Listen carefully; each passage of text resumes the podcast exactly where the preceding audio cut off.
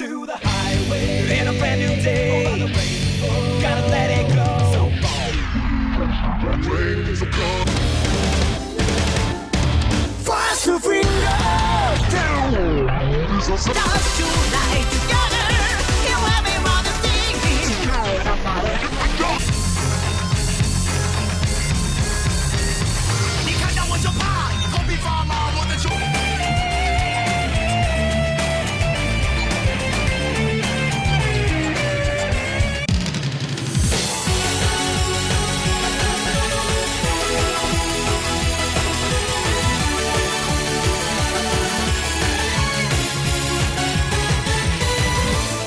Welcome to Open the Voice Gate, episode 38. I'm Mike Spears.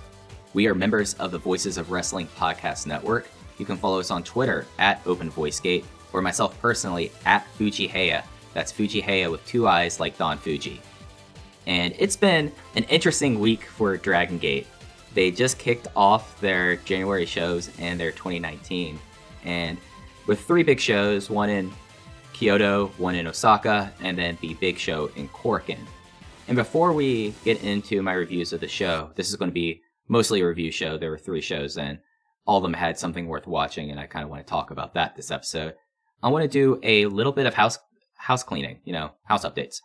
So, if you follow me on Twitter, or if you follow the Voices of Wrestling Twitter or the podcast network, you have seen a new show that I'm a part of called Everything Elite, and I am very lucky and very happy to have been asked by the Aarons, Bentley, and Taub to join their All Elite podcast with a good friend of mine, Nate at Epitasis. But I want to make a couple things clear. I mentioned it on Twitter, but I feel like it bears repeating here in case you don't follow me personally on Twitter. Although I'm doing everything elite, that's not going to change anything about Open the Voice Gate going forward. It's still going to be a monthly or semi monthly podcast where I talk about everything that's happening in the Dragon system. And I fully plan on doing that into the future. And on top of that, there's going to be an announcement of a new Dragon system related project that I've been working on with some folks in the next few weeks. That is something I'm really excited about. So I'm doing everything elite as a secondary podcast. My nothing's changing about my focus with Open the Voice Gate. I'm really excited to do everything elite. I've been wanting to do some sort of collaboration with the Aarons and Nate for a long time now, and this is kind of a good opportunity to do so, especially with the news that OWE and Strong Hearts will be a part of All Elite Wrestling. So, as I've said before, Dragon Gate and OWE now are kind of two sides of the same coin. So that'll be a good place for you to follow me if you're looking into how OWE is, at least in North America. I'm still catching up on the Strong Heart stuff in Wrestle One and in DDT. So as soon as I really kind of get all that taken care of, probably in the next episode, I'll give more of an update on that. But thank you all for listening and subscribing. And if you get a chance, please send a review and a rating to the podcast platform of your choice. We're on iTunes, we're on Google Podcasts, Stitcher, pretty much if there's a podcast platform out there, you can find Open the Voice Gate, Everything Elite, and all the other great podcasts that Voices of Wrestling add. So, without any more talking, let's get into the big shows from Open the New Year Gate 2019. The first show of the year was from Kyoto on January 12th. It was at the KBS Hall for Open the New Year Gate 2019. It will be up on the Dragon Gate Network until the 19th Japan time, and it'll be back probably February 19th. Announced attendance was 675, which is down from last month's 709, but it's kind of an insignificant drop.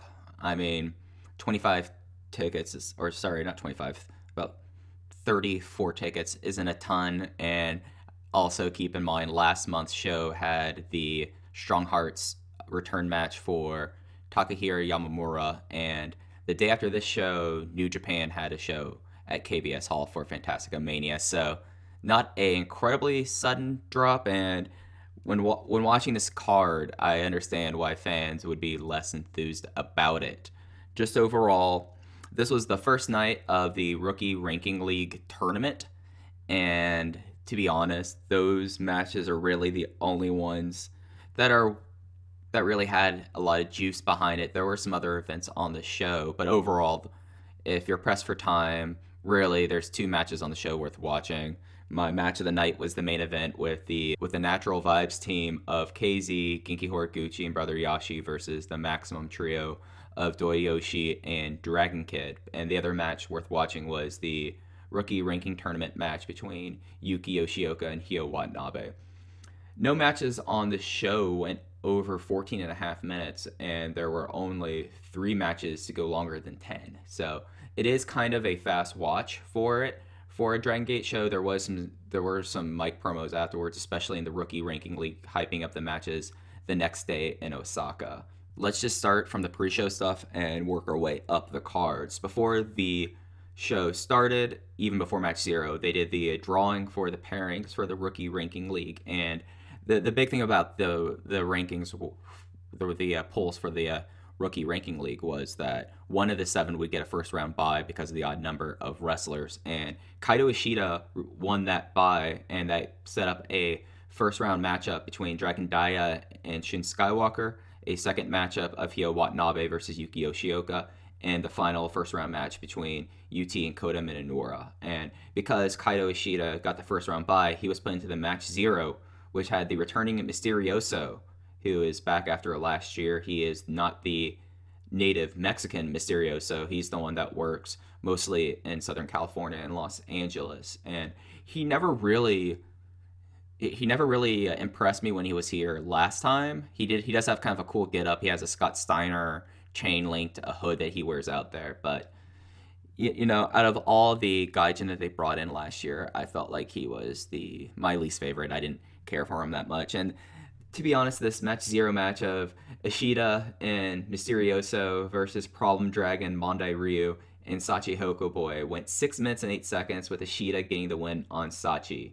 So not much this match. I gave it one and three quarter stars just because it wasn't very good, even for a six minute match. This was a match where it's obvious that at least for Ryu and Boy, they don't wrestle as much and they usually wrestle in these things. So who knows how much training they did. And over the break, I know Ishida went to Hong Kong and was part of the shows there, and he looked he looked fine. Uh, Sachi looked a little better than he did at the end of last year. He was looking really rough, and I was starting to dread the matches, but he was okay. And then Mysterioso also was fine. I mean, he looked all right. He didn't do a whole lot, and he's just not my favorite one of the Gaijin from last year, and wasn't really looking forward to him coming back. And I was hoping to see if he could do anything else, but it didn't look like it this year, or this tour at least.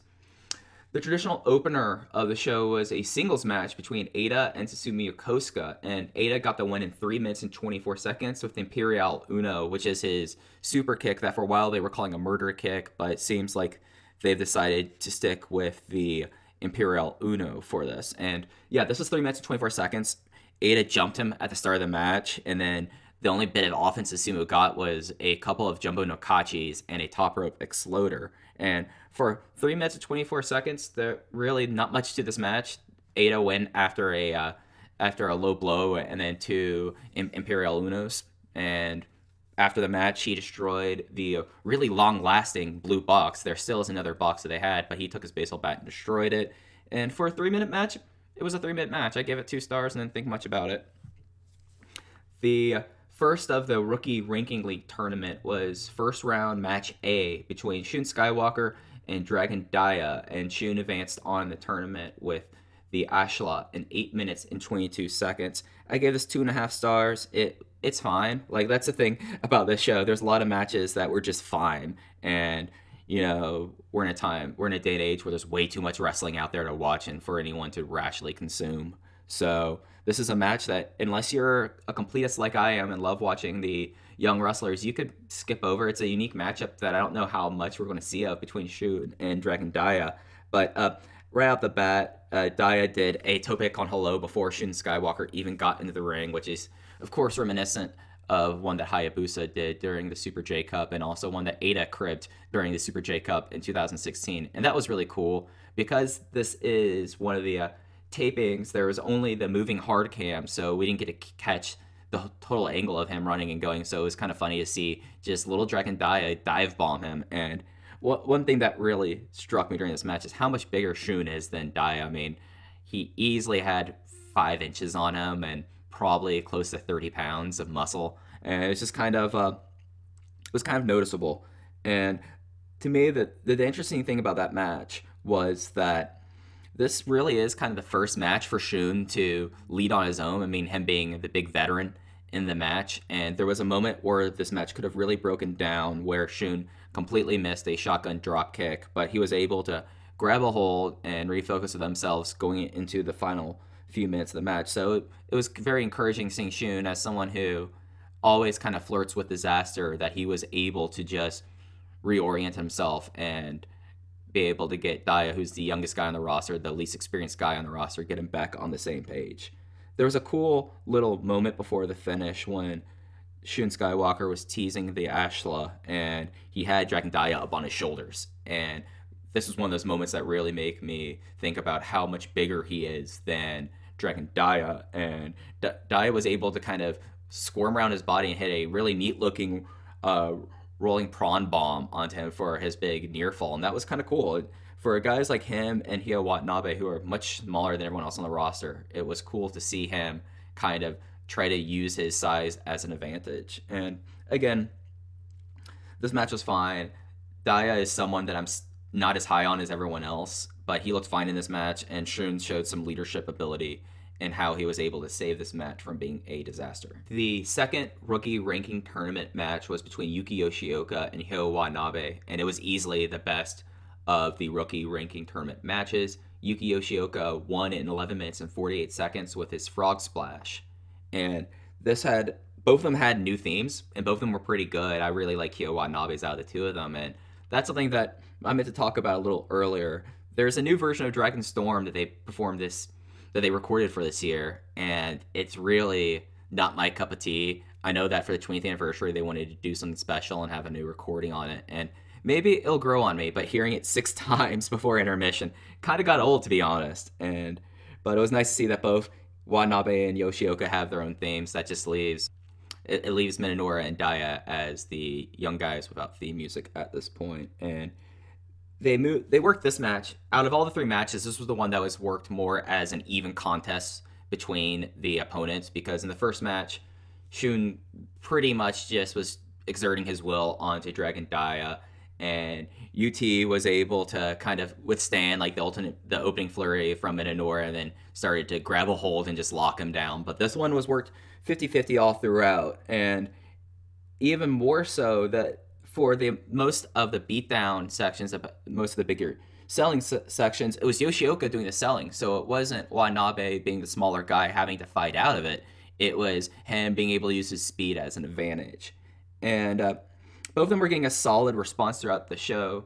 And if they're from the crowd, which is kind of interesting because I've I've heard that Yoshioka has been doing pretty well on crowd response, and it was interesting to see that Hyo was getting a good response as well. I went three and a quarter on this match, and to be honest, on the show, there wasn't a lot of stuff with any any substance, not a lot of things that like bite your teeth into and really get into. And this was one of the matches that you were able to, and I appreciated that a lot. And it had a pretty spirited final stretch where Yoshioka did his side slam and then was able to get the frog splash off of it, and it was a solid match. You know, I going into this tournament, I did not think these two would be matched up. Really, I felt like that they might try to build up the two the the, the two older guys and the ranking league and UT and Ishida. I felt like that maybe they would be the ones having these kind of matches, but we got a uh, Mo- Mochizuki Dojo versus Mochizuki Dojo first round match, and the two of them, you know, that they have some good chemistry. I mean, they've been working together now for just over two years, so I'm pretty happy to see that the two of them have really kind of put together with it. And then after that match, uh, they had there was a promo because the next first round matchup was going to be or no, the first semifinal would be Skywalker versus Yoshioka, and the two of them said that they were excited to see who would be the the top member of Mochizuki Dojo, and both of them had similar goals, and that they were hoping that they both would give their best, and they had a handshake afterwards. So it was showing that there still is kind of a spirit of teamwork between Mochi Dojo, even though it's not a unit and it's not a stable, it's a dojo. And it was kind of nice to see that of the semifinals was supposed to be a spirited contest. The final first round matchup of the rookie ranking tournament was between UT and Kota Minoura. And in the shortest match of the first round, UT won with his Bien Yave hold in 4 minutes and 19 seconds and gave it two stars because it's really hard, unless it's the Kenta versus Ricky Marvin match, it's hard for me to give a really high rating on a match that's less than five minutes. I mean, that's the exact same thing that I gave for Eita and Susumu, and it's something that I would give in the match after this. And that's the story of the show. I mean, I had three matches above three stars, and everything else was just there. It just was were nothing matches. This is not a show to really go out of your way and watch unless you're a completionist or if you want to watch the rookie series. So it was interesting to me that Kota got the worst response I've ever out of all the young guys, but he's also the one to me that has really shown zero character, and we and I feel like he's still trying to figure out who he is in the ring.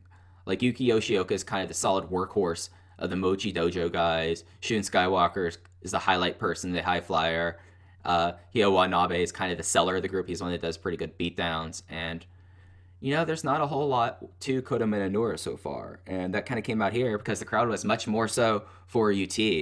And I, I really kind of appreciate it. Though I did like how the story of the match was that Kota went full blast on UT, thinking, okay, I'm a bigger guy. I'm going to be the one that's able to take him down because UT still is. He might be the smallest person on the roster still. I I don't remember seeing him and Dragon Dia together, but it's either one or one of them or the other because I know that Hyo Watanabe is slightly taller than UT. And so so Kota Minoura got about two and a half minutes of offense. He tried to come off the top rope, and UT immediately locked him in a uh, Cobra twist, and then from there it just became hold to hold to hold into the Bien Yave, and that was it.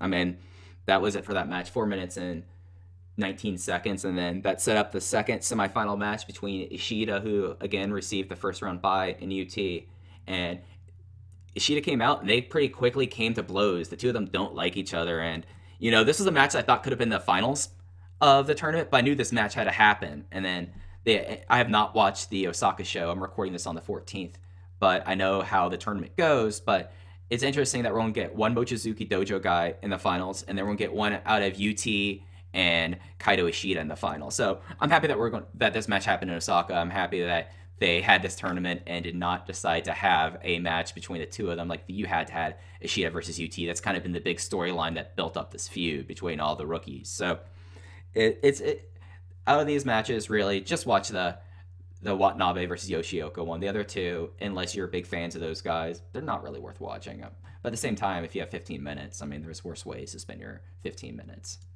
The fifth match of the show was RED versus the unaligned guys as Big R Shimizu, Ben-K, Takashi Yoshida win against Ryo Saito, Don Fuji, and Gamma. This this trio that's really all the veterans that are in a unit. They've been pretty much teaming together for the better part of a year and a half now. So we, had that and skip this match. It wasn't really anything to it. It was nine minutes and 35 seconds. Ben-K gets the win on Gamma. I went two stars, which for me, two stars is as much of a this match happened rating as I can give anything. I had three matches on this show that were two stars flat. And it just felt like every single heels versus old guy match that we've ever seen. The first few minutes had about 15 shoulder block attempts that didn't happen. And it was just there, you know?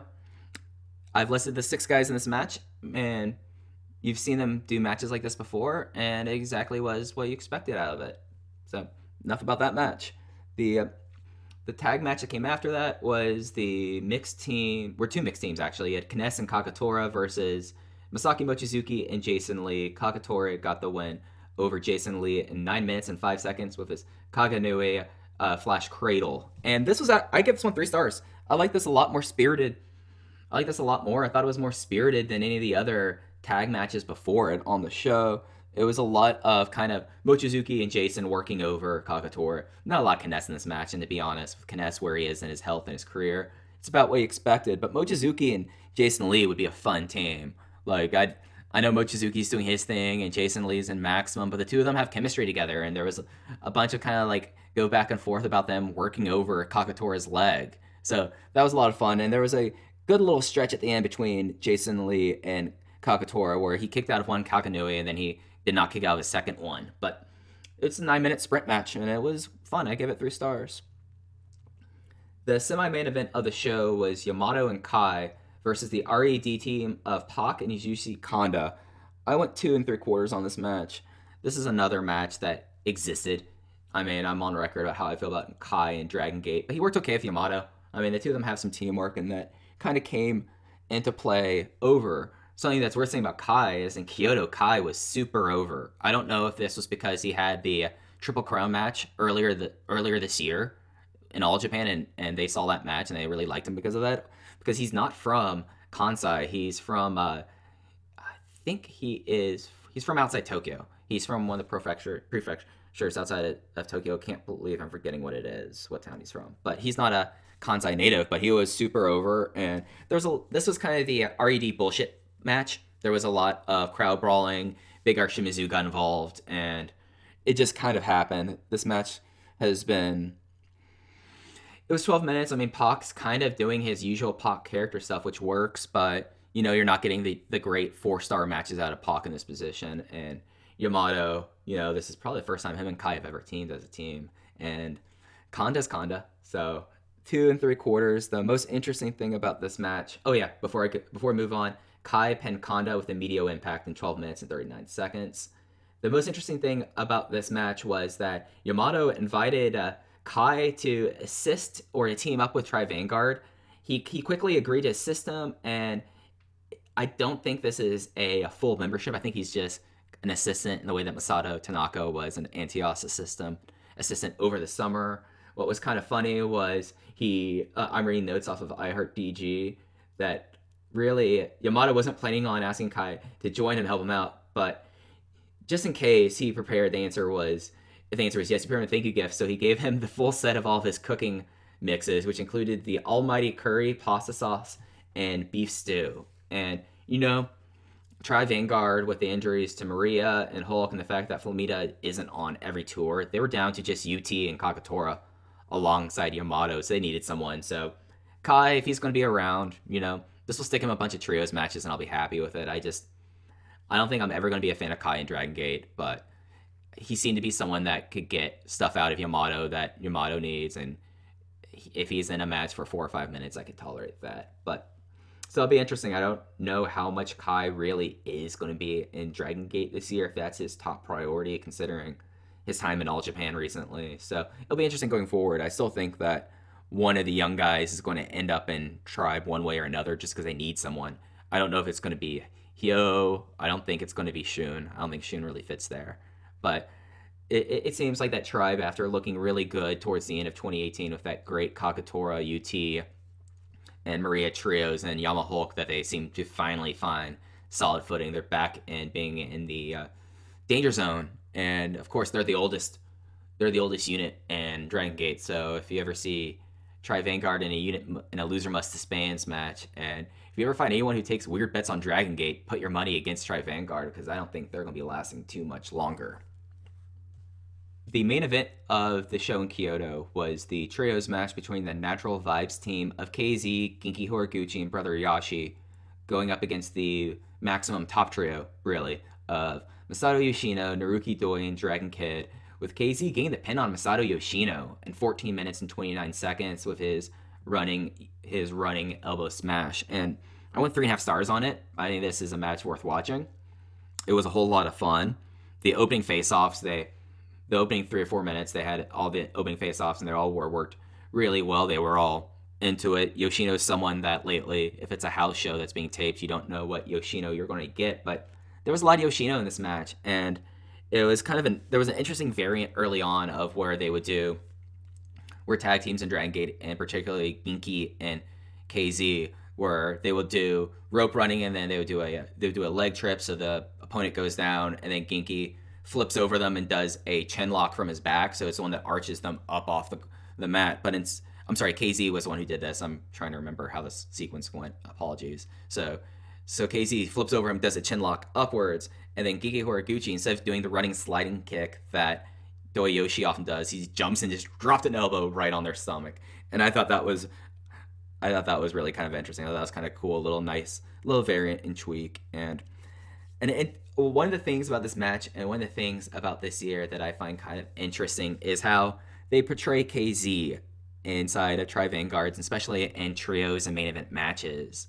KZ is such a great natural babyface. He's so good at selling and doing the fiery babyface comeback. And of course, they naturally put him in that role here. But given the matches that have happened so far in 20, 2019, sorry, not used to it being 2019 yet, 2019, and how his 2018 started with like, it seems like they're putting together another win streak. I wouldn't be surprised if on the 16th that they have him do a challenge against Pac because of how things are being built up now.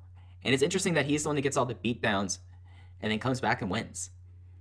It's something that you don't see a whole lot in Dragon Gate. I find kind of interesting the fact that it's KZ doing doing a lot of the selling the match instead of someone like Genki Horiguchi. It's natural for someone like Genki Horiguchi to sell a whole lot in these matches. But getting back to the match itself, again, it was just under 14 and a half minutes. And really, it, was very flowy. This wasn't a match that went on too long. It was almost a complete sprint, but the fun sprint section at the end was great. All six got involved, even Yashi, who's someone that isn't the best person at sprint sections. I know Joe Lanza is a Yashi hater, but Yashi put on his working boots today, and Yashi was more spirited than usual. He wasn't that spirited in the natural vibes dance, but when the match got going, it was great. And then the uh, the lead up to the finish was all focusing on Yoshino, which I thought was kind of interesting. I mean, Genki got the uh, went for a uh, backslide from heaven on Doi, and of course Doi kicked out, and then a late to finishing segment of Yoshino taking the fall, and this is yet another show that Masato Yoshino takes a fall on. I mean, he took the first fall in the Twin Gate four way match at Final Gate, and then he took a fall in the fans appreciation match. And Masato Yoshino does not take many falls, folks. Masato Yoshino usually takes four falls in a year. He'll take one of them in King of Gate. He'll take one in like title matches. But outside of that, if you see Masato Yoshino in a match, you know, okay, that guy ain't losing, or that guy's not the one getting pinned or tapped out. But they've used this as a way to build up KZ. I mean, KZ got a, a definitive pin on Masato Yoshino with the elbow smash, and makes it makes me go back to the fact is if KZ is going to be Pac's first challenger, and it also makes me wonder if they're really starting to downcycle Masato Yoshino in a way which we haven't seen happen yet in his career. I mean, pretty much from Toryumon 2000 Project Dawn, he was the one that was always the most protected guy.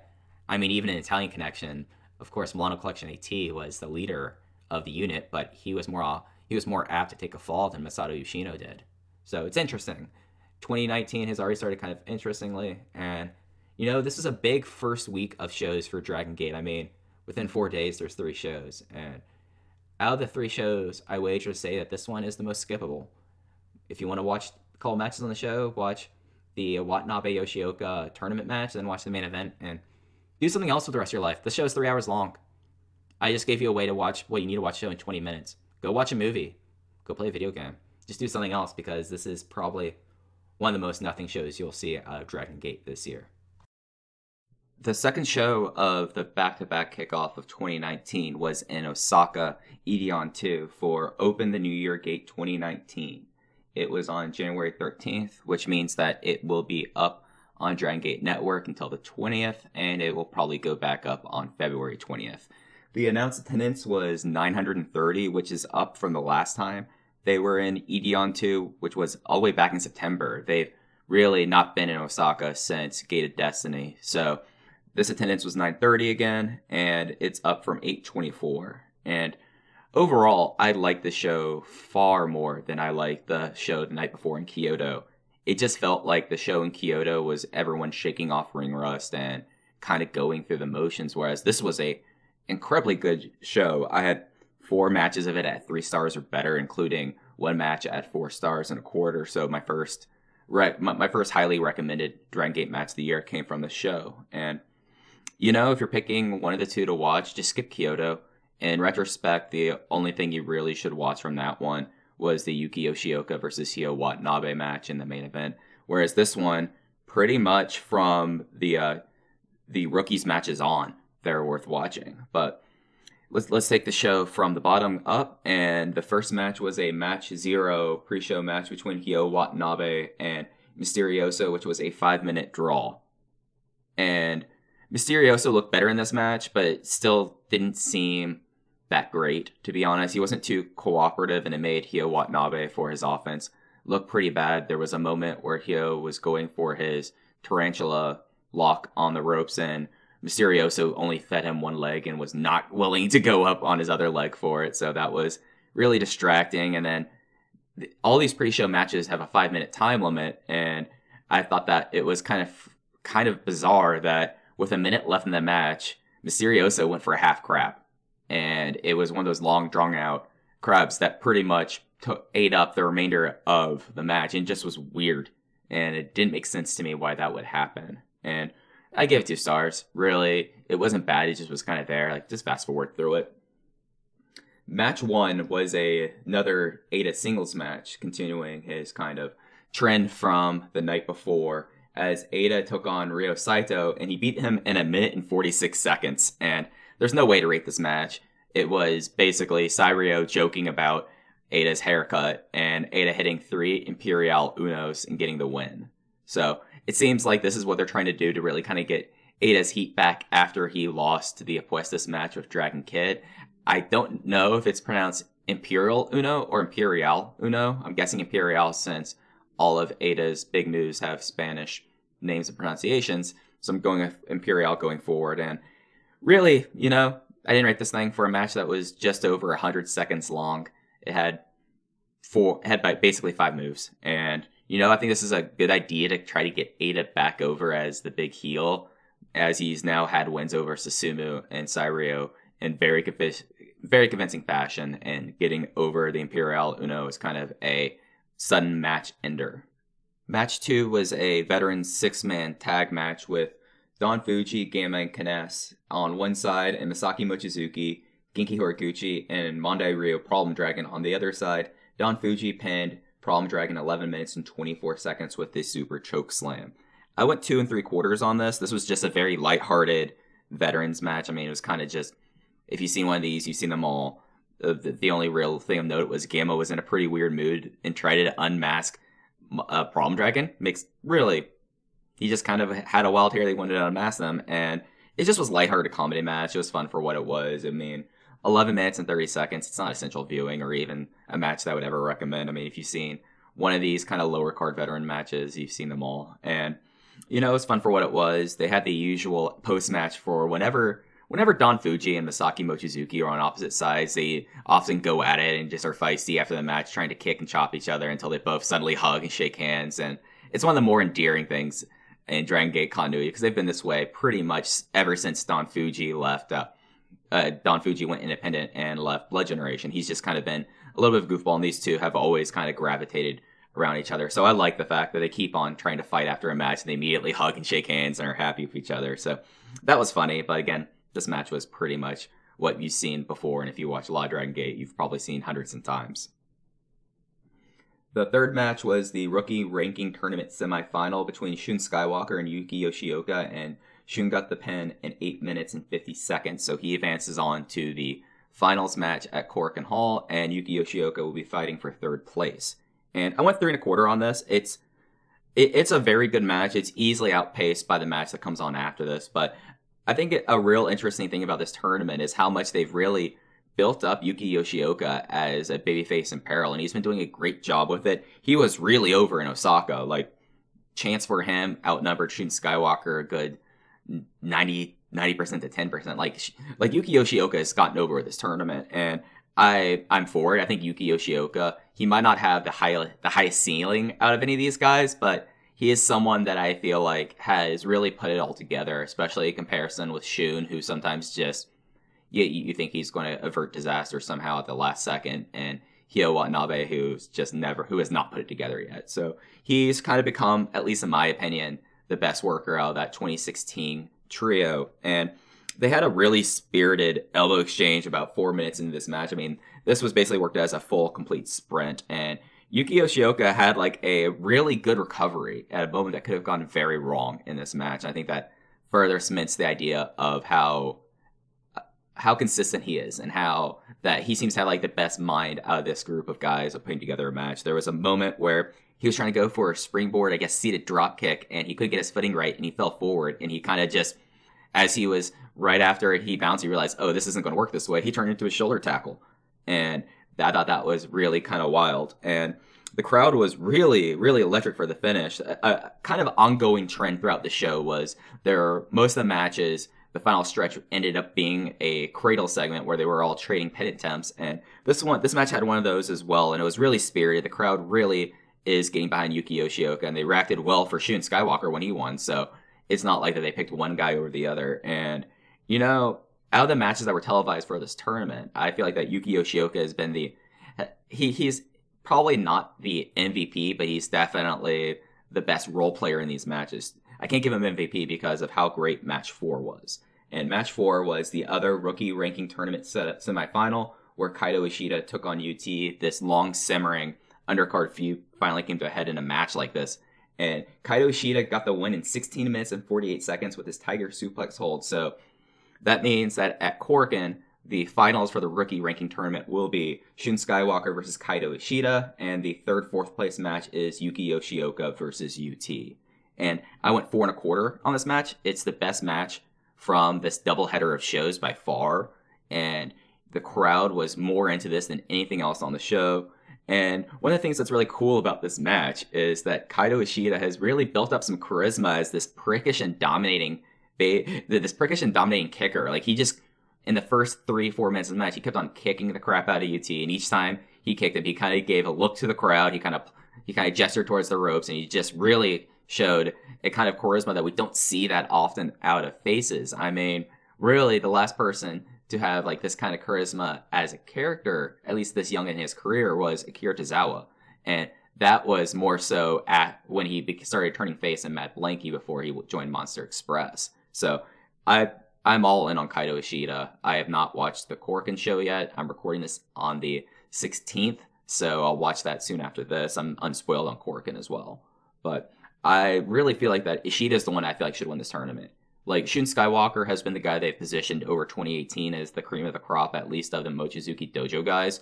But Kaito Ishida has been the has been one. He's older, so they need to kind of get him going, and two, I feel like that he has a connection with the crowd that Shun Skywalker does not have yet. And getting back to the match itself, there was a really cool moment where the first few minutes was Kaito Ishida all over UT, just kicking and chopping and just and, and just really like putting a mud hole in him.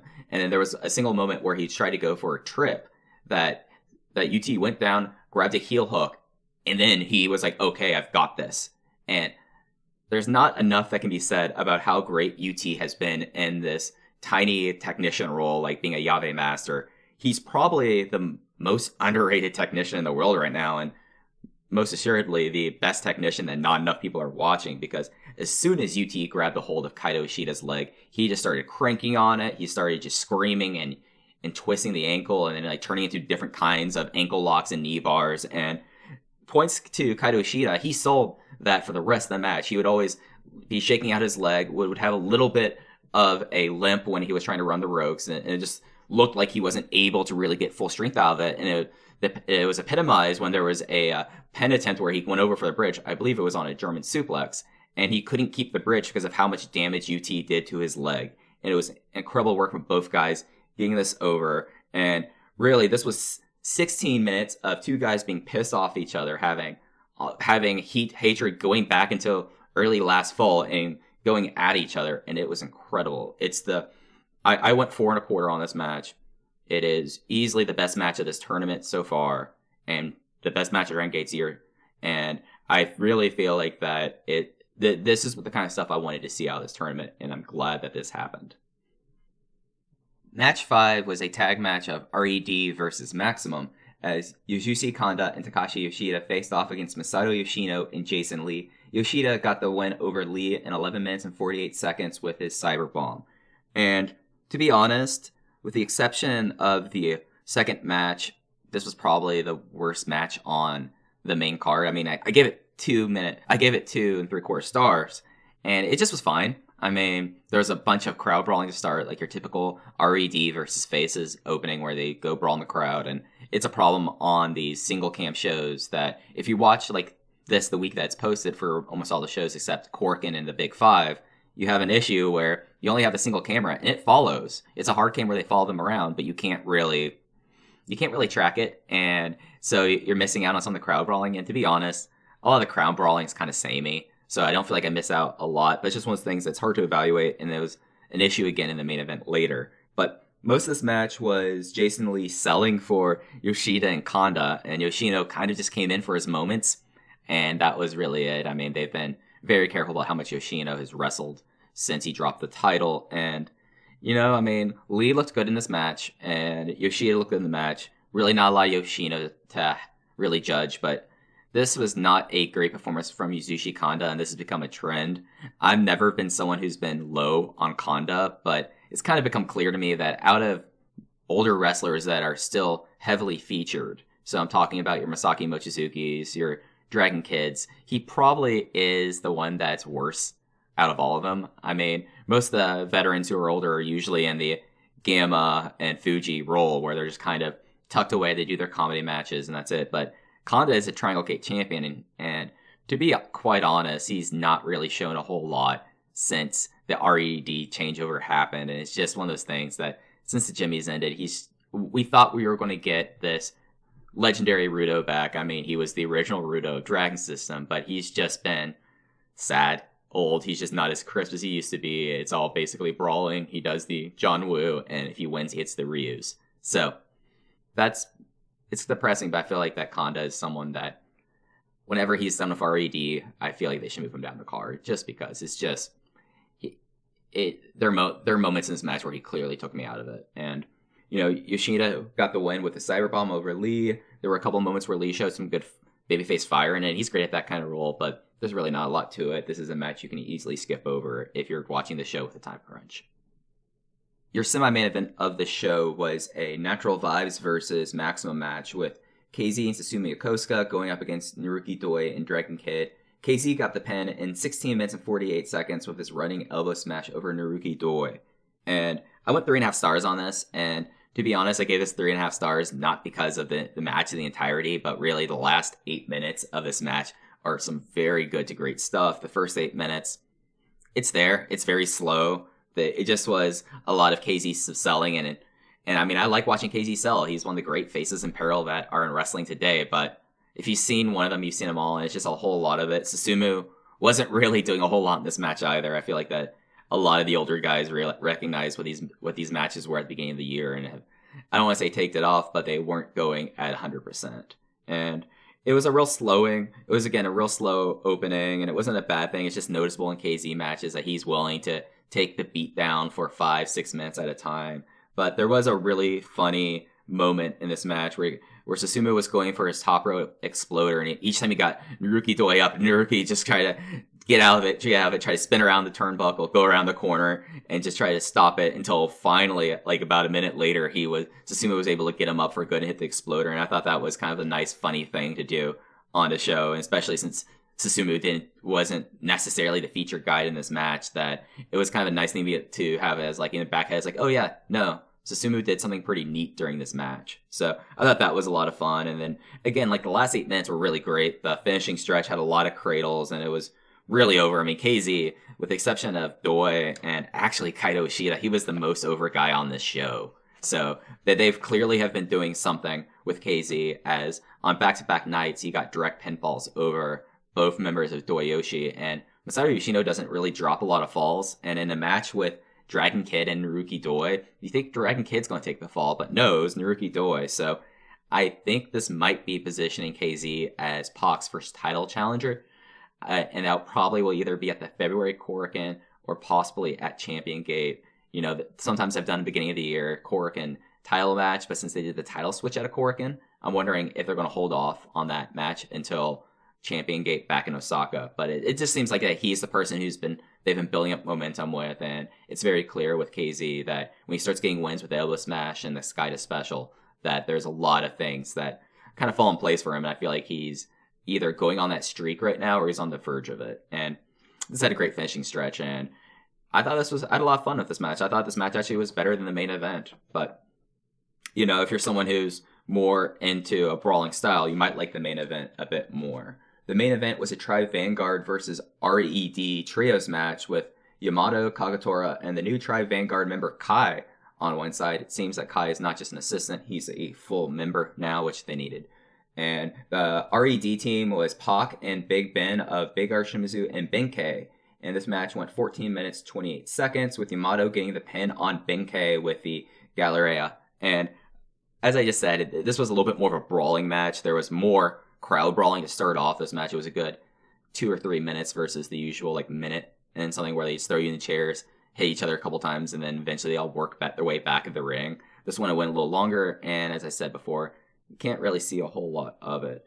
But to me, the, the big story of this match is that I feel like this is a position that now I can see Kai's role in Dragon Gate, and I'm okay with it. It seems like that a lot of the issues that Kai had early on when he was appearing in Dragon Gate was that he was going against much smaller wrestlers. I mean, Kai pretty much towered over everyone in this match except for Big Ben.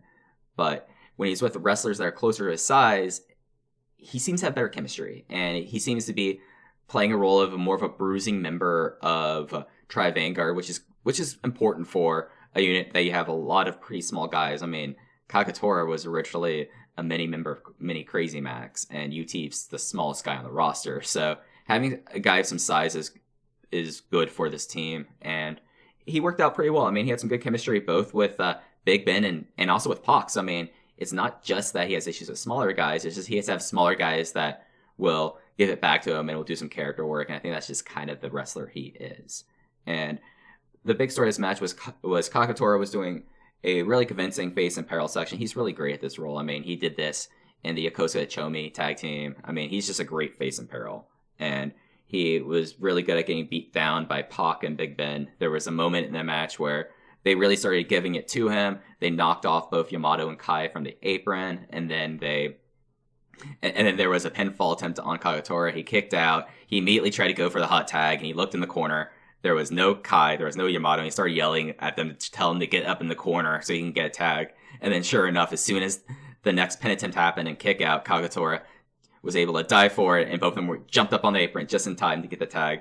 And I thought that was pretty funny. I, I enjoyed that as well. And this is another match that had a strong finishing stretch between Ben-K and Yamato. I mean, this really was Ben-K was going nuts with spears, and he was able to get a couple convincing ones until Yamato kicked out of a couple, was able to do a Frankensteiner of the Almighty for an ear fall, and they got him up on the shoulders for a uh, for the Galleria, and it was done in a way not like a normal Galleria where he kind of lifts them straight up and spins them around and lands it. This was one that was done out of a fireman's carry, and I thought that was kind of interesting as well. I mean, you look at this trio from RED, you have Pac, you have Big R Shimizu, you have Ben-K, and Pac's not going to take a fall unless he has to. So whoever's going to take a fall, whoever's going to get a fall on Pac is probably the one that's going to be the next challenger. So between Big R Shimizu and Ben-K, I thought it was interesting that they chose Ben-K to take the fall. I guess I feel like okay, it's easier for Yamato to get up Ben-K for the Galleria since that was going to be the finish, but you know, it's probably not. I'm probably overthinking this, but I thought that that was kind of interesting. But just in general, this Osaka show was a whole lot of fun. I mean, I came out of it with four matches at three stars and a better. I mean, to be honest, two of them were three and a quarter, so they were lower end, very good matches. But it's about two hours and forty five minutes. You could probably cut the show down even further if you skip if you skip the uh, everything up until the Shun Skywalker Yuki Yoshioka match and just kind of fast forward through the the RED versus Maximum Tag match. But definitely check out the Kaito Ishida versus UT match. That's probably my first highly recommended match of this year. It just was incredible, and it really makes me feel like that they had the right idea with this rookie ranking league. I was excited about it when it began, and it's delivered. I mean, there's not really been a bad televised match out of all of them. And I'm gonna leave it with this before I have before we do the Cork interview. There was a show a couple days after this in Mie that was not a whole lot happened on it. The only thing really of note and something that needs to be known was Dragon Dia had influenza, and he was taken off not only the Mie show, but he was also taken off the show at Korakuen. And the thing was that this show was supposed to have the ranking matches for the fifth through seventh place ma- wrestlers. So they had to take Dragon Dia out. He automatically finished in seventh and in last place, which is about where I expected for him in this tournament. I mean, he's still three months into his wrestling career. He's not going to go higher than everyone else. But that meant there was a match between Hyo Watanabe and Kota Minoura, in which Hyo Watanabe won. So that gives us the bottom half of our tournament bracket. So Hyo Watanabe finishes fifth, Kota Minoura finishes sixth, and Dragon Dia finishes seventh in the tournament with the the, the top half matches, decision matches happening at Korakuen with the finals of of the tournament between between Kaito Ishida and Shun Skywalker, and then the third fourth place match between Yuki Yoshioka and UT. The end for the first week of Dragon Gates 2019 was in Korakuen on the 16th for the Open the New Year Gate show there, which also had the Masaaki Mochizuki 25th anniversary commemoration singles match and the third place and finals of the Rookie Ranking League. Announced attendance was 1615, which is up from 1564. I feel like that pretty much indicates that the second Korakuen show in December, there was just burnout there. And they announced it as overcrowded. I felt like that you could see some obvious seats down down and on the floor that were open and a couple on the stage. But, you know, this was a very active crowd. There were some matches they were more into than others. Uh, there was one match that I was really surprised about how little of a reaction someone got. But overall, this is easily the best card so far of Dragon Gate's year so far. I have five matches at three and at three and a half stars or hot or better. It just was a very complete show. Everything that needed time got time. No one really laid an egg out there, and just with the exception of the main event, everything lived up to my expectations. I, I should be fair. The main event, and I'll get more into it later, probably my expectations were a little too high for a match like that. But overall, this is definitely the Dragon Gate card worth seeking out if you only have time for one show from the first week of shows. So the show started off with a 2019 roster address, and interestingly enough, they had KZ give the address, which really shows to it, it just really shows how they are positioning KZ now, and something that we wouldn't have had last year, and something we certainly would not have had beforehand. And it just shows how they've gotten KZ over and how he stayed over, and it makes a lot of sense for how the rest of the show played out. The fact that he gave the address and just was kind of a just a standard Puro uh, welcome to 2016 address. They had everyone who wasn't an RED out, out there who was a member of the roster and just was, you know, just thanking everyone to come out there and look forward to 2019. The opening match was an eight man tag of basically a, lot of the older roster members and people who just aren't in huge roles, plus Hiroshi Yamato and Mysterioso. So on the winning side, you had Ryo Saito, Super Shisa, Hollywood Stalker Ichikawa, Sachi Boy, and Hiroshi Yamato. I'm sorry, this was a 10 man tag. The uh, losing side was Gamma, K-ness, Brother Yashi, Problem Dragon Mondai Ryu, and Mysterioso. And Super Shisa got the win in 6 minutes and 47 seconds with the Yoshi Tonic on Yashi. And this was just a straight up comedy match. The first two and three minutes of it, of the match, so about the first half of it, was all based around the fact that Stalker's team desperately did not want to lose this first match, and whenever he was getting pinned, they all tried to dive in the ring to interrupt it. And then Stalker kind of was getting his act together, and they had that thing when Stalker goes on a little bit of a hot streak, how the crowd reacts to that. Mysterioso looked better here than on the first two shows. Obviously, it just seems like he had ring rust and he was just getting used to working with everyone. I'm still not a huge fan of him as a worker, but I think that he looked a little less out of place here. But overall, this is this was my lowest ranked match on the card just because this is a match that was just a short little comedy match to open up the show. I mean, there's not much to it.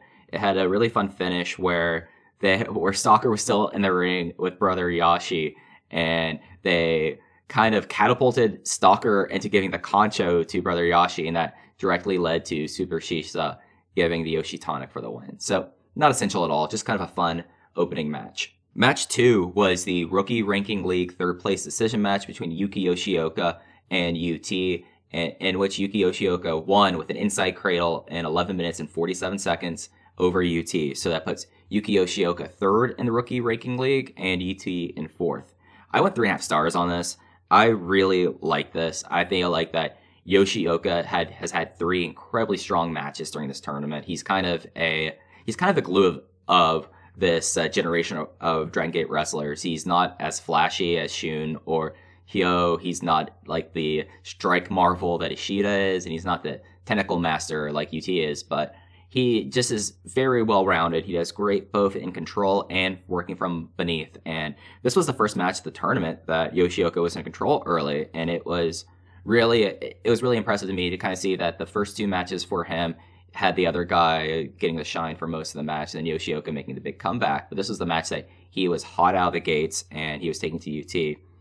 And there was more just awesome UT wrestling during this match. There was this crazy armbar shoulder lock muffler thing where he basically was hyperextending both the arms and having one arm draped around UT's neck a lot like the stretch muffler submission hold. And that was really cool. They used that kind of as the, the start of his comeback. And it was really great. And UT was tremendous in this match as well. He, he had some really great selling. I was a little disappointed with the Korakuen crowd.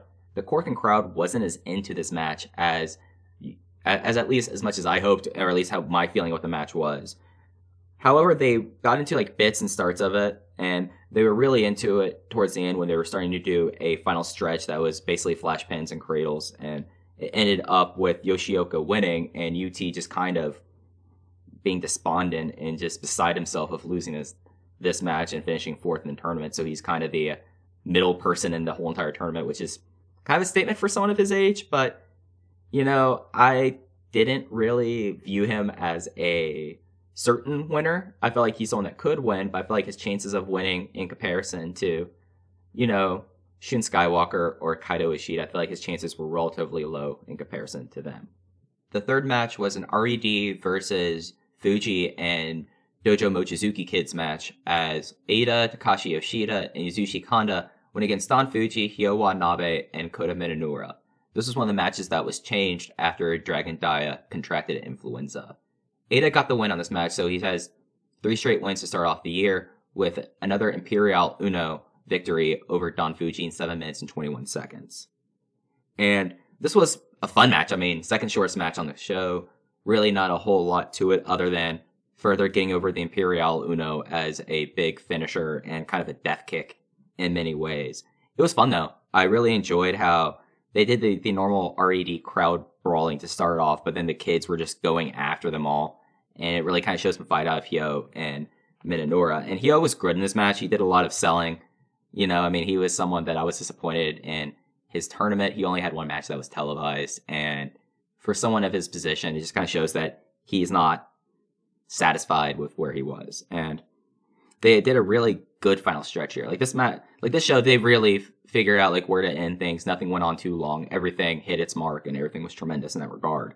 But Don Fuji came in like a house of fire into the final stretch and just ate two Imperial Unos for the win. It was great. Like they've really gotten this Imperial Uno over as a definite match ender, and it's nice to have a good strong strike finisher for Eita. I mean, they're still rehabbing him after losing his hair and making a big deal of that. So this match did what it needed to do.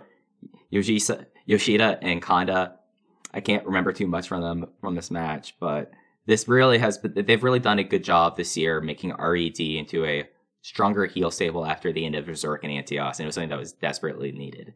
Now, I don't think that this stable is on the same level as like Mad Blankey, of course, but it feels stronger. And after three or four years of weak heel stables, it's good to see one that they've built it up and it fits them. Match four was a Maximum versus RED eight man tag with Doyoshi, Dragon Kid, and Jason Lee as the Maximum t- team, and Pac, Big Ben, and Kazuma Sakamoto as your RED team. It went 16 minutes and 19 seconds with Big R Shimizu getting the win on Jason Lee with a shot put slam. And I really enjoy this match. It, it really kind of was a Jason show in this match, and he had a really great he had a really great opening segment with Pac, and this was really worked as a sprint to be quite honest. Like there was crowd brawling to start for sure, but you had everyone in the ring just kind of being willing to go. And there was a really funny moment in this match where Maxim just started openly trolling Big R in the corner. They all were just kept on kicking him in the face and just not stopping. And it just was hilarious. Just like the crowd was laughing at it. And it just, Big R Shimizu is just a weird heel. Like he wrestles like the Dragon Gate equivalent of a, of a giant bruiser. I mean, I wouldn't call him like Brody or anything like that. But it kind of reminds me of Bam Bam Bigelow, if anything. And the tights don't help in that. But this match really kind of got over his buffoonish. There was two instances of crossfire between him and Ben-K, and the crowd ate that up, and they could tell it kind of was a big deal, and it led to the finish where the rest of RED walked out, out walked out on Shimizu as he celebrated the victory. But this was great. There was a lot of good moves in terms of multi-man spots. There was a lot of good cross cross matches between people. Like you, you we normally wouldn't see Jason Lee and Pac in the ring at the same time and really kind of just going at it. So it was kind of great to see them do this in this match. And something interesting about Pac is that I feel like as the more we get into his stint in Dragon Gate and his return, he's been willing to add a little bit more flashiness back into his character. And I think that's something that's kind of smart. If only from a ring working perspective, it's something that I feel like is kind of needed. I definitely get the Pac character. I definitely get how his heel run has been since he turned in WWE, but it just is nice to see him being willing to turn on the gas when he really needed to. It's worth mentioning that after match four, there was turmoil for Maximum as well as an ongoing trend for 2019 so far has been the Maximum losing streak, where DK afterwards kind of chews them out, acts like he's the leader, and is trying to joke about it, but Doyoshi and Jason Lee never kind of get why he's doing it, and they think it's kind of ridiculous that they're doing it. And it's actually kind of funny because they also walked out on Dragon Kid during this, and you you know this is kind of a funny thing. Like like he made into a joke talking about, oh no, this segment never happened. Forget it happened. Delete this from the VOD, and everyone was just kind of eating it up. And also worth noting that they've rebuilt, they've re-leathered the uh, Brave Gate after Eita destroyed it at Final Gate. It now has a white strap. It's kind of a big strap, to be honest. It doesn't necessarily fit the medallion, but it looks nice. I mean, it's one of the things that that belt really kind of need replaced. And you know, I wouldn't be surprised if they do something down the line with the Triangle Gate as well, just because they've now had those belts for 15 years and some of the leather is not looking as good as it used to. So that was just kind of a neat little thing that he wanted it to be a white strap because it was something that could uh, give bring change in the feeling towards the title, and that's something that was quoted directly from iHeartDG. The fifth match on the show was the rookie ranking tournament finals between Shun Skywalker and Kaito Ishida, and Shun Skywalker won the rookie ranking tournament finals, making him the top ranked rookie in 18 minutes and 59 seconds with a Skywalker moonsault, and that puts Kaito Ishida as second place. This was my match of the night. It's my highest ranked match I have for Dragon Gate Zero so far. I went four and a half stars on it, and it told a pretty great story early on with Ishida kind of dominating and just kicking the crap out of Skywalker until Skywalker did a uh, dragon screw from the apron when Ishida was going for his PK kick on the outside.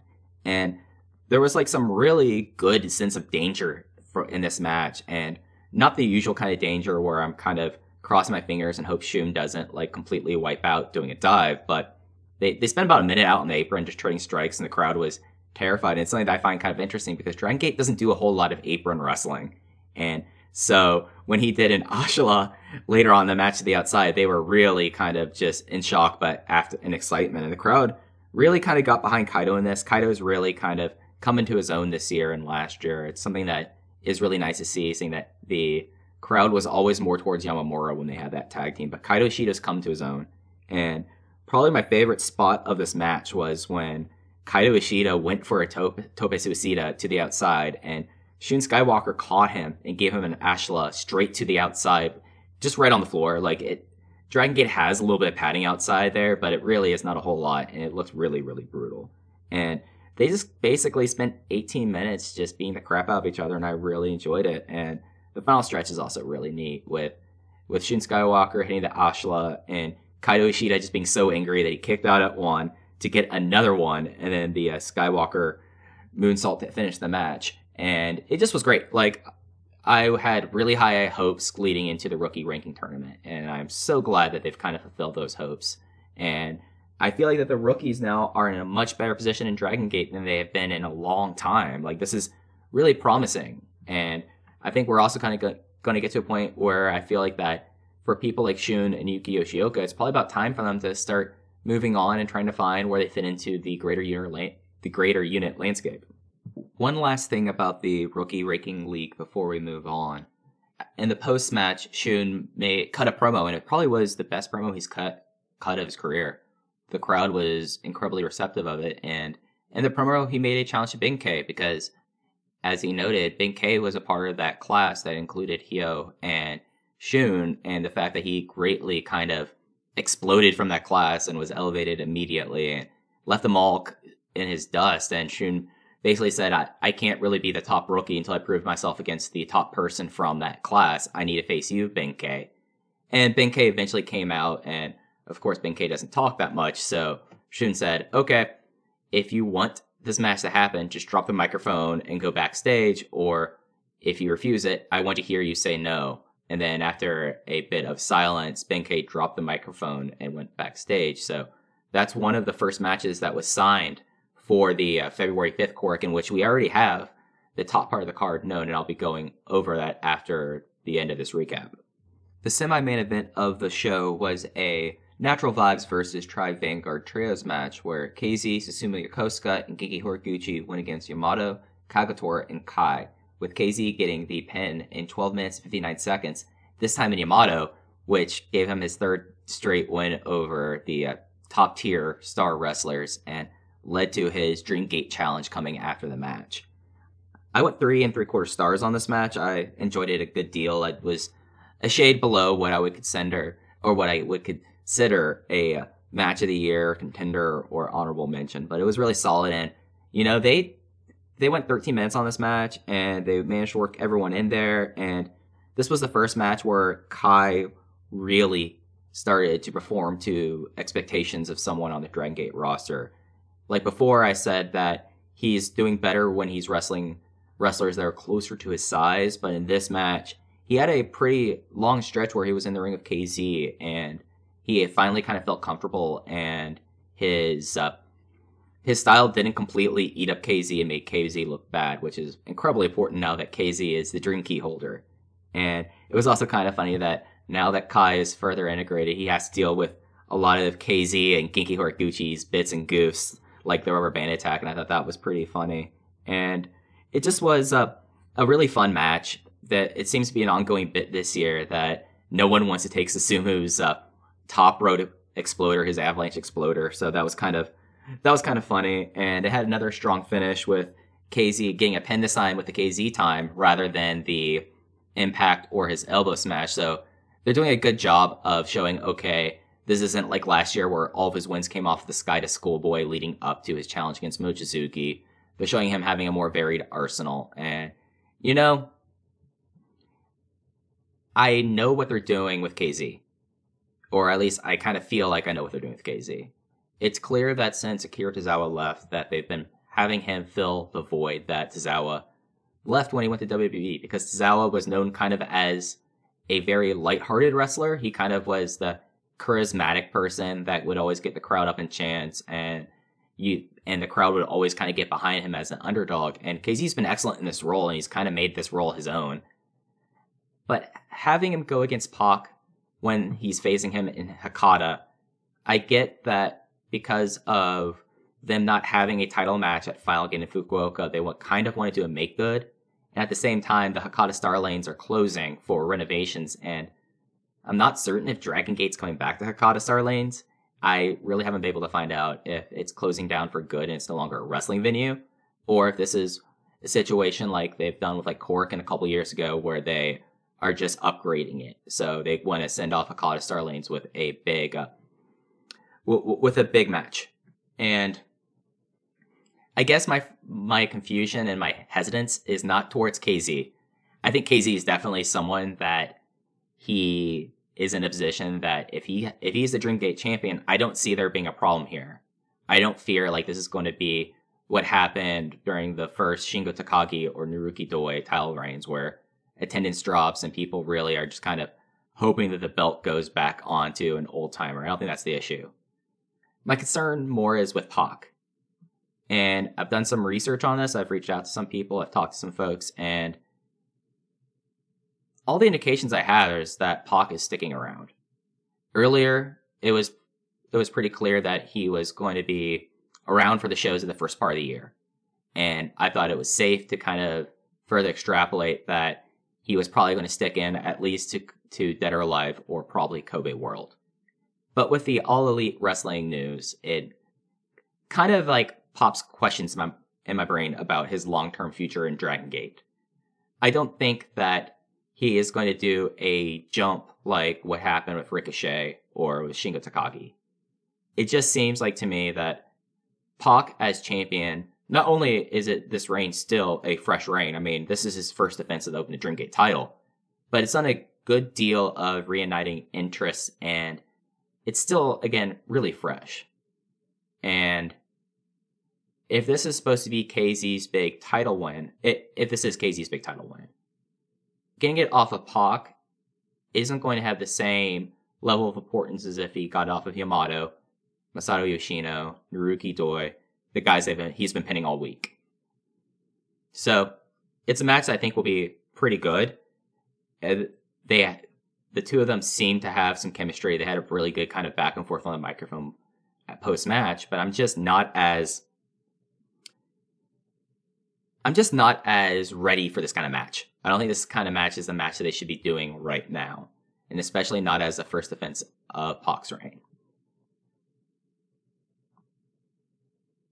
Also, after this match, when KZ made his challenge, both Naruki Doi and Yamato came out thinking that, hey, how are you trying to get a title shot off of our backs? We don't appreciate this. Like, like if you want to make something of this, let's have a one-on-one match.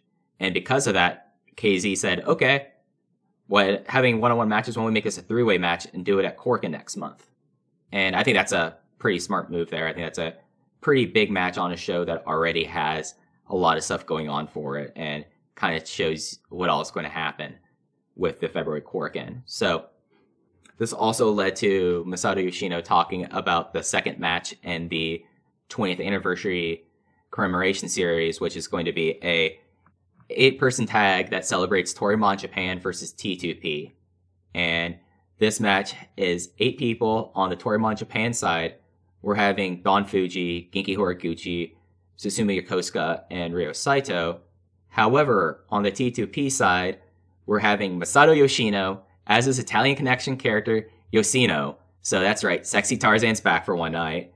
Brother Yashi, who said, hey, if you're going to be the sexy Tarzan, then I need to call up my my relative from Genoa, and we're gonna have Brother Yasini. And then Sachi Boy came out and said, "Well, if this is all happening, then I will compete as Shachihoko Machine number two.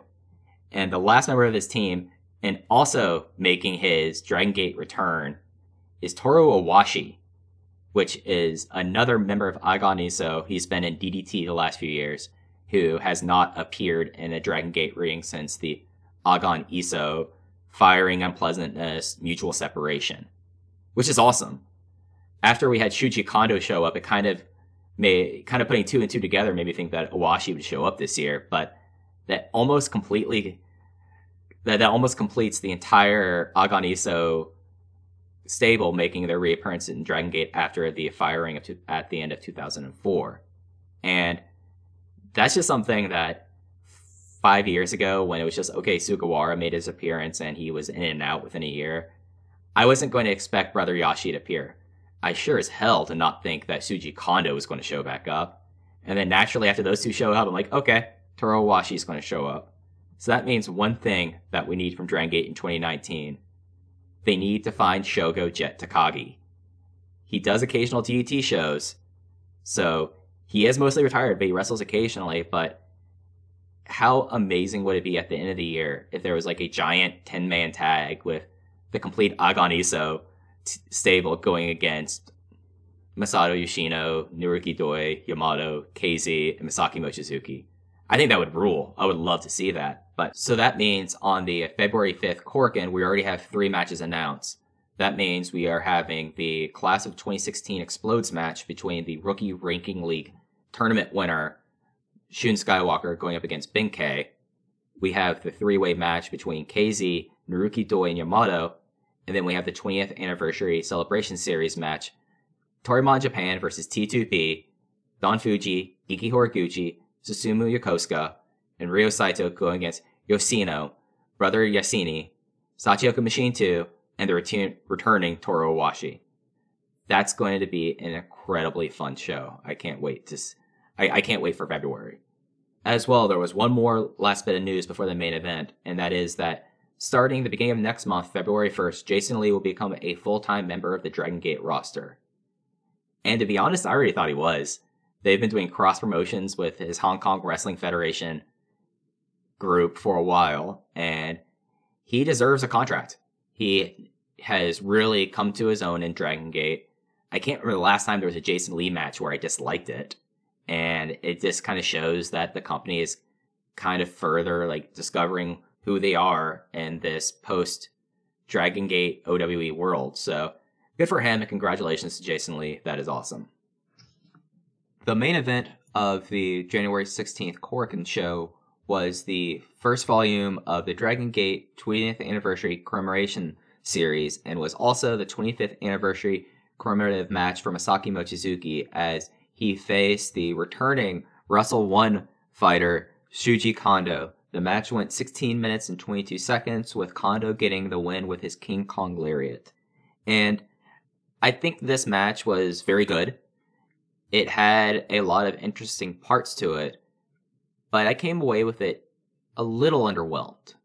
And I think part of that is because I built it up as such a big thing of Shuji Kondo making his return against Masaaki Mochizuki and Masaaki Mochizuki being this amazing singles match wrestler that I thought that this would be just otherworldly. And I ended up giving it three and three quarter stars which means I thought it was something that people should watch, but it just didn't really hit the highs that I was hoping. And I think one of the reasons for that was, and this kind of surprised me, but at the same time, the more I think about it, the more it makes sense. But the Dragon Gate crowd did not seem too familiar with Shuji Kondo. And that has been something that has been said time and time again is that, oh, the Dragon Gate fan base has a pretty significant turnover every few years. And it's never been as clear as almost 14 years after Aagan Iisou left Dragon Gate that not a lot of fans were aware of it. Which is kind of interesting to me and kind of weird because in December when they announced the series and when they announced this first match, there was a huge reception in Korakuen for the fact that Shuji Kondo was returning. And then during this match, it seemed like maybe 30 to 40% of the audience had no idea who this big guy was. And I made sure this wasn't just me who expected it, who were kind of surprised by this. I've asked around, and the people who I've talked to kind of came to a similar conclusion. So this isn't just, oh, Mike Spears is overreacting to something. This is something that other people have noticed too. And that brought down the match a little bit to me. But this match was very, very good. I liked it a whole lot. It told a really cool story of Masaaki Mochizuki tr- just trying to keep up and knowing that okay, Shuji Kondo's big move is going to come from his arm. He's going to try to lariat me to death. So I'm going to kick his arm as much as I can. I'm going to try to break down this arm. And at the beginning, Kondo playing into it, thinking that he was a stronger man, just saying, okay, give me all you got. Kick me in my arm, old man. Let me see what you can do. And I, I, I should say the crowd did get into this match. It really got into it during Mochizuki's first comeback. And when they got went into the final stretch. I mean, this was only a 16 minute match, so the whole Dragon Gate does two long singles matches. They've really shown over the last few months that they are moving away from that. I mean, when when the, there were only three matches on the show longer than 15 minutes, I think we are coming close to being able to put that myth to bed. But they, during the first comeback, the crowd really got into it and they were really behind Mochizuki. And that led to an incredibly brutal looking twister from Kondo I mean, Mochizuki turned 49 today. I'm recording this on the 17th. He turned 49 today, and he decided to ring in his hit the last year of his 40s by getting dropped straight on his neck, and that was really, really brutal. And in the final stretch, he took a couple crazy bumps as well, as he probably took one of my top five favorite bumps off of Lariat, where he did not only just do a full backflip, but he did a full black backflip in a way that wasn't just overly dramatic. Like he kind of went with the motion of the Lariat from Kondo and it looked very organic and looked really cool. And it had the, the finish of this match was really great, and the last like six or seven minutes really brought this match up from a match that I was ultimately disappointed to to a match that I'm just disappointed with myself for building up expectations for it, I guess. But still, this was another great. This was another very good match on a show of a lot of very good matches and one excellent match. And there's a lot of stuff that went on in the post match. Kondo basically said it was it was good for him to come back into the ring, and he was hoping the fans were helping him. We're going to welcome him back, and then he thanked Mochizuki for making this happen. And they kind of went back and forth about like them both being older men and talking about Aagan Iisou and the fact that now almost everyone has come back, but in February, uh, Toru Owashi will come back, and unlike all the other members of uh, Aagan Iisou, he's the one who's changed the most since then, and it's going to be a very different person and it just was kind of like a it was a nice note. I know that the slates are clean now in Dragon Gate since Okamura's retirement and they've let old bygones kind of pass them by. So it's it's good that, that this happened, and it's good that there's kind of an open link between uh, members of the Dragon System that left Dragon Gate and some of them that didn't leave in the best circumstances. It's nice that there's been a good sense of closure there. And also something of note was that uh, Kondo came with some Wrestle 1 kids. No, no one that I recognized. I think they were just I think they were just trainees, and they were selling tickets for Wrestle 1 there, and that's something that doesn't usually happen at a Dragon Gate Korakuen show. So, kind of further cements the idea that now we've already had OWE and Strong Hearts and Wrestle 1. We've had Dragon Gate with some Wrestle 1 interaction, and I don't know necessarily what the totality of the relationship is, but it seems like there's a pretty open line of communication, and this probably further puts to bed the idea or the feeling that first happened after the split of anger and frustration, and that really Dragon Gate and OWE are two sides of the same coin. And it's I don't know how much this means with Dragon Gate Wrestle 1 going forward, but I thought that was interesting. And also interesting was mentioned in Mochizuki during his kind of in his promo to end it, talking about how he first came to Korakuen Hall 25 years ago as a karate fighter versus a pro wrestling match, and that would have been in WAR or in a uh, Buku Dojo match. I'm not certain which one it was off the top of my head. And how he was completely unfamiliar with wrestling, and he's kind of made himself a 25 year career from this. And he also made a note of something that completely I forgot was that he's lost every single special match he's had for his anniversaries. He's lost his 10th anniversary match, his 15th anniversary match, his 20th anniversary match, and now his 25th anniversary match. And he also pointed out something that was also a really cool note that he's now wrestled five years longer than Dragon Gate has ever existed. And he was, and it was kind of like a really cool thing for this match.